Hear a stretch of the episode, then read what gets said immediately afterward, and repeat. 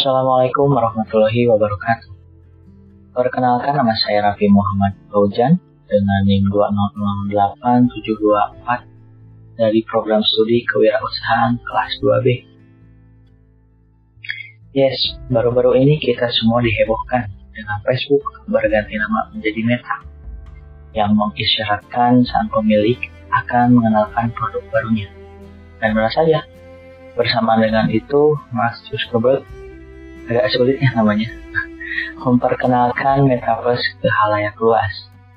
Lantas, apa itu metaverse? Dan apa saja relevansi dan potensinya untuk kita? Yes, mari kita bahas semua dalam podcast kali ini. Beberapa tahun ke belakang, metaverse tengah menjadi pembicaraan hangat. Adapun Microsoft sedang bereksperimen untuk membuat enterprise metaverse Sementara Facebook baru saja membuat grup metaverse di divisi reality labs mereka. Nah, kemudian apa definisi metaverse? Nah, istilah metaverse pertama kali digunakan dalam Snow Crash, novel bergenre cyberpunk yang diterbitkan pada 1992. Dalam novel tersebut, metaverse digambarkan sebagai dunia virtual yang bisa dikunjungi oleh orang-orang melalui perangkat virtual reality. Namun, Snowflake tidak menggambarkan metaverse sebagai utopia sempurna yang membuat semua orang yang masuk ke dalamnya menjadi bahagia.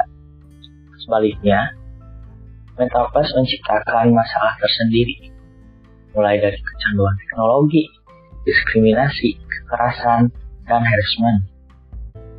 Sebagian dari masalah itu bahkan sampai terbawa ke dunia nyata.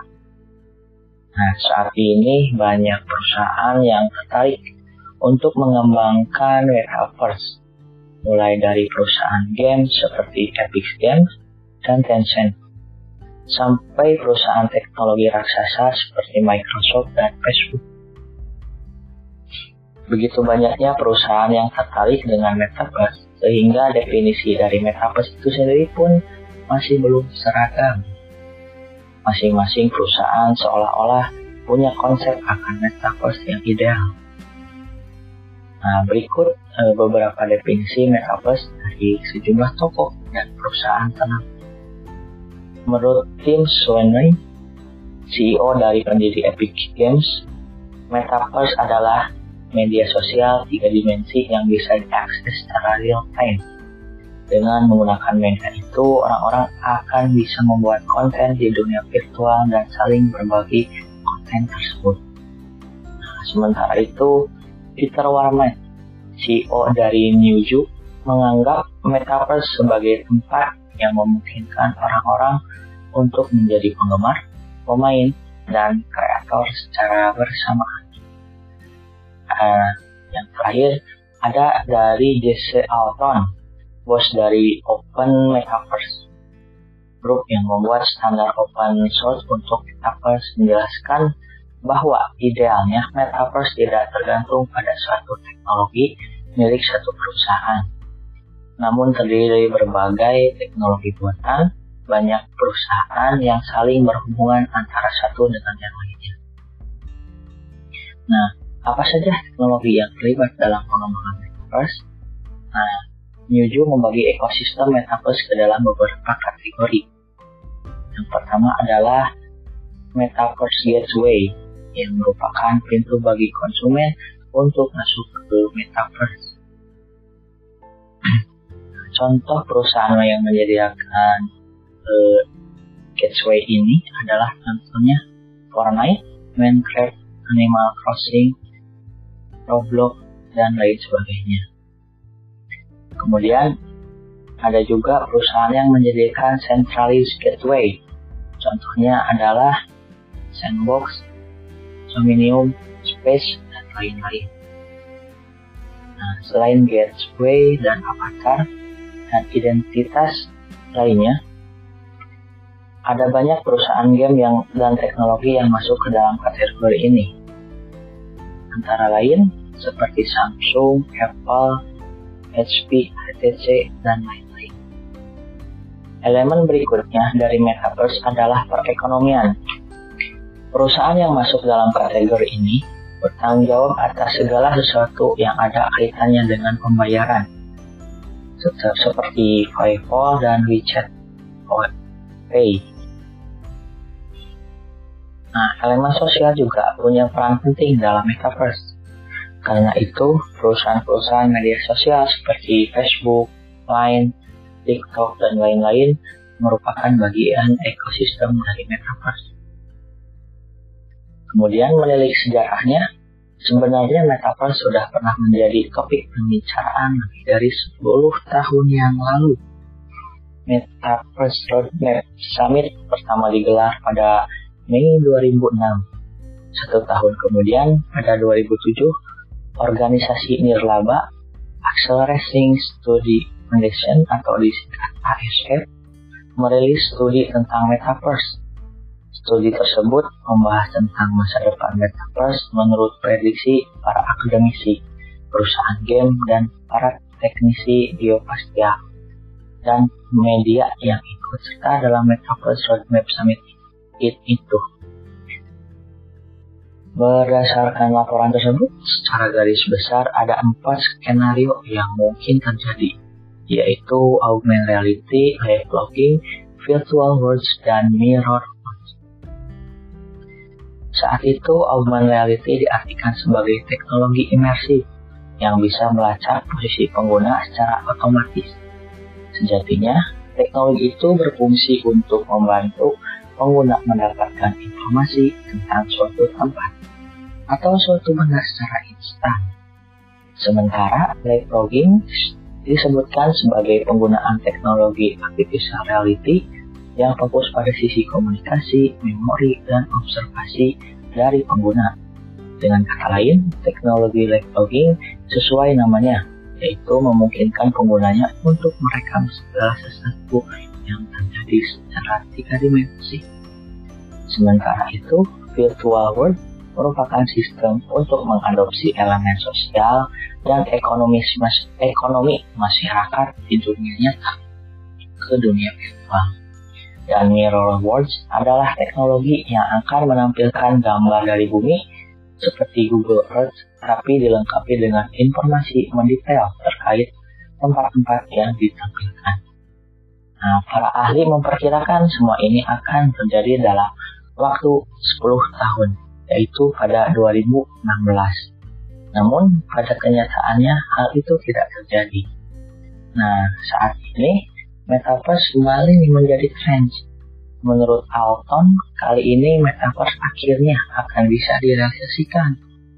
Karena teknologi yang dibutuhkan untuk membuat Metaverse sudah tersedia, seperti prosesor perangkat mobile dan konsol game yang mumpuni, infrastruktur internet yang memadai, dan keberadaan headset virtual reality serta cryptocurrency. Yang paling penting, dalam dua tahun terakhir masyarakat semakin terbiasa untuk hidup di dunia online karena pandemi. Nah, atas apakah relevansi metaverse dengan industri game dan keuntungannya dari metaverse? Mari kita bahas Industri game banyak berubah dalam 10 tahun terakhir ini. Tidak hanya muncul genre dan model bisnis baru, cara gamers menikmati game pun mulai melebar. Para gamers memang masih senang untuk bermain game, namun mereka juga senang menonton orang lain bermain game. Hal ini yang mendorong munculnya industri streaming game dan e-sport Metaverse dianggap sebagai bagian dari evolusi industri game di masa depan. Maka di masa yang akan datang, game tidak akan lagi menjadi sebuah layanan, tapi sebuah platform. Artinya, game tidak hanya digunakan sebagai tempat untuk bermain saja, tapi juga untuk berkumpul bersama dengan teman atau melakukan kegiatan non-gaming lainnya. Nah, Metaverse juga mendorong munculnya model bisnis baru. Karena Metaverse, game bisa mendorong kegiatan non-gaming di dalam game. Perusahaan game akan bisa memonetisasi hal itu. Misalnya, dengan menjual tiket untuk konser digital atau kegiatan non-gaming lainnya. Sekarang, banyak perusahaan yang membuat game dengan model play to earn yang memungkinkan pemain untuk menukar reward yang didapat dalam game dengan uang di dunia nyata. Keberadaan Metaverse game ini akan membuka peluang bagi native ads karena keberadaan iklan tradisional yang mengganggu akan sulit diterapkan di dunia virtual. Tak hanya game, keberadaan metaverse juga akan mendorong pertumbuhan sejumlah industri lain seperti live streaming, live streaming, cloud, dan uh, virtual reality atau artificial reality. Selain itu, keberadaan, keberadaan metaverse juga bisa mempercepat perkembangan teknologi di bidang hardware, infrastruktur jaringan, visualisasi, dan AI. Bagi perusahaan, keberadaan metaverse memberikan keuntungan yang jelas, yaitu membuka ladang bisnis baru. Jadi tidak heran jika banyak perusahaan yang tertarik untuk mengembangkan metaverse. Namun, apakah para konsumen juga tertarik? Metaverse? Nah, untuk menjawab pertanyaan ini, Newju melakukan survei pada 5,5 ribu orang di negara yaitu naik negara Amerika, Inggris, Jepang, dan Tiongkok. Berdasarkan survei ini, maka diketahui bahwa para konsumen tertarik dengan konsep metaverse. Saat ini, ide terkait metaverse disambut dengan hangat namun, tingkat antusiasme para responden di empat negara tidak sama jika dibandingkan dengan responden di Inggris dan Jepang. Responden di Amerika dan Tiongkok cenderung lebih terbuka dengan ide metaverse. Umur juga menjadi faktor lain apakah responden akan mau menerima konsep metaverse. Biasanya, responden muda cenderung lebih terbuka dengan ide metaverse ketertarikan responden untuk menggunakan metaverse pun cukup tinggi. Menariknya, kebanyakan responden lebih tertarik untuk menggunakan metaverse demi melakukan hal-hal yang sederhana, seperti berkumpul dengan keluarga, daripada melakukan sesuatu yang fantastis, seperti mengumpulkan banyak orang di dunia virtual untuk menggunakan flash mob. Nah, dari hal ini, ada pun masalah yang ditimbulkan oleh metaverse. Apakah apa sajakah masalahnya? Nah, kemajuan teknologi selalu menjadi pisau bermata dua. Di satu sisi, ia akan memudahkan kehidupan banyak orang. Di sisi lain, ia juga akan memunculkan masalah baru. Metaverse bukanlah pengecualian. Bahkan sebelum metaverse bisa direalisasikan sepenuhnya, sejumlah pakar sudah memikirkan masalah yang mungkin muncul, seperti perbedaan pengalaman yang dialami oleh para pengguna. Mark Zuckerberg menyebutkan kemungkinan ikan akan menjadi sumber pemasukan metaverse, sama seperti Facebook. Namun, hal ini membuat sejumlah pakar khawatir karena jika metaverse menjadikan iklan sebagai sumber pemasukan utama, Hal ini berpotensi untuk menciptakan kesenjangan di kalangan para pengguna. Pengalaman yang didapatkan pengguna akan tidak sama, tergantung apakah mereka sanggup untuk membayar atau tidak. Hal ini sama seperti model bisnis pay to win di industri game. Game dengan model bisnis pay to win ini akan memanjakan para sultan, tapi menyulitkan para pemain yang bermain gratis atau mengeluarkan sedikit uang dan hal itu menimbulkan sejumlah masalah. Masalah lain yang mungkin muncul adalah tentang keamanan dan privasi data. Semakin banyak informasi yang diunggah ke internet, maka semakin besar pula risiko kebocoran data pribadi. Metaverse juga bisa memperburuk masalah misi informasi dan radikalisasi yang sudah marak karena internet saat Margaret menjelaskan, jika kita bisa mengubah persepsi seseorang akan dunia nyata di dunia virtual, maka dia akan mempercayai semua yang dia katakan. Tidak peduli apakah omongan kita benar atau tidak. Menurutnya, untuk mencegah hal-hal buruk terjadi di metaverse, semua pelaku yang terlibat dalam pengembangan teknologi tersebut harus bertanggung jawab. Nah, kemudian metaverse juga tidak hanya menarik perhatian perusahaan saja, tapi juga pemerintah negara. Korea Selatan adalah salah satu, salah satu negara yang menunjukkan kepedulian akan perkembangan teknologi metaverse pada Mei 2021, Korea Selatan membuat aliansi metaverse dan berisi perusahaan te telekomunikasi lokal, perusahaan internet metaverse, serta penelitian uni universitas di negara tersebut. Tujuan dari aliansi itu adalah untuk mendorong perkembangan platform virtual dan augmented reality. Selain itu, mereka juga bertugas membuat kode etik terkait dunia virtual. Menurut laporan The Register, aliansi Metaverse ini juga ditugaskan untuk mendefinisikan platform Metaverse nasional. Platform itu harus bisa diakses oleh semua pihak yang ingin menyediakan layanan virtual. Cho Keon-sik, Wakil Menteri Sains kedua, menyebutkan dia berharap aliansi Metaverse ini akan mencegah agar metaverse tidak menjadi lahan bisnis yang man, yang hanya dimonopoli oleh suatu perusahaan besar saja. Nah, kesimpulannya dari podcast kali ini adalah metaverse memang diminati oleh banyak perusahaan besar.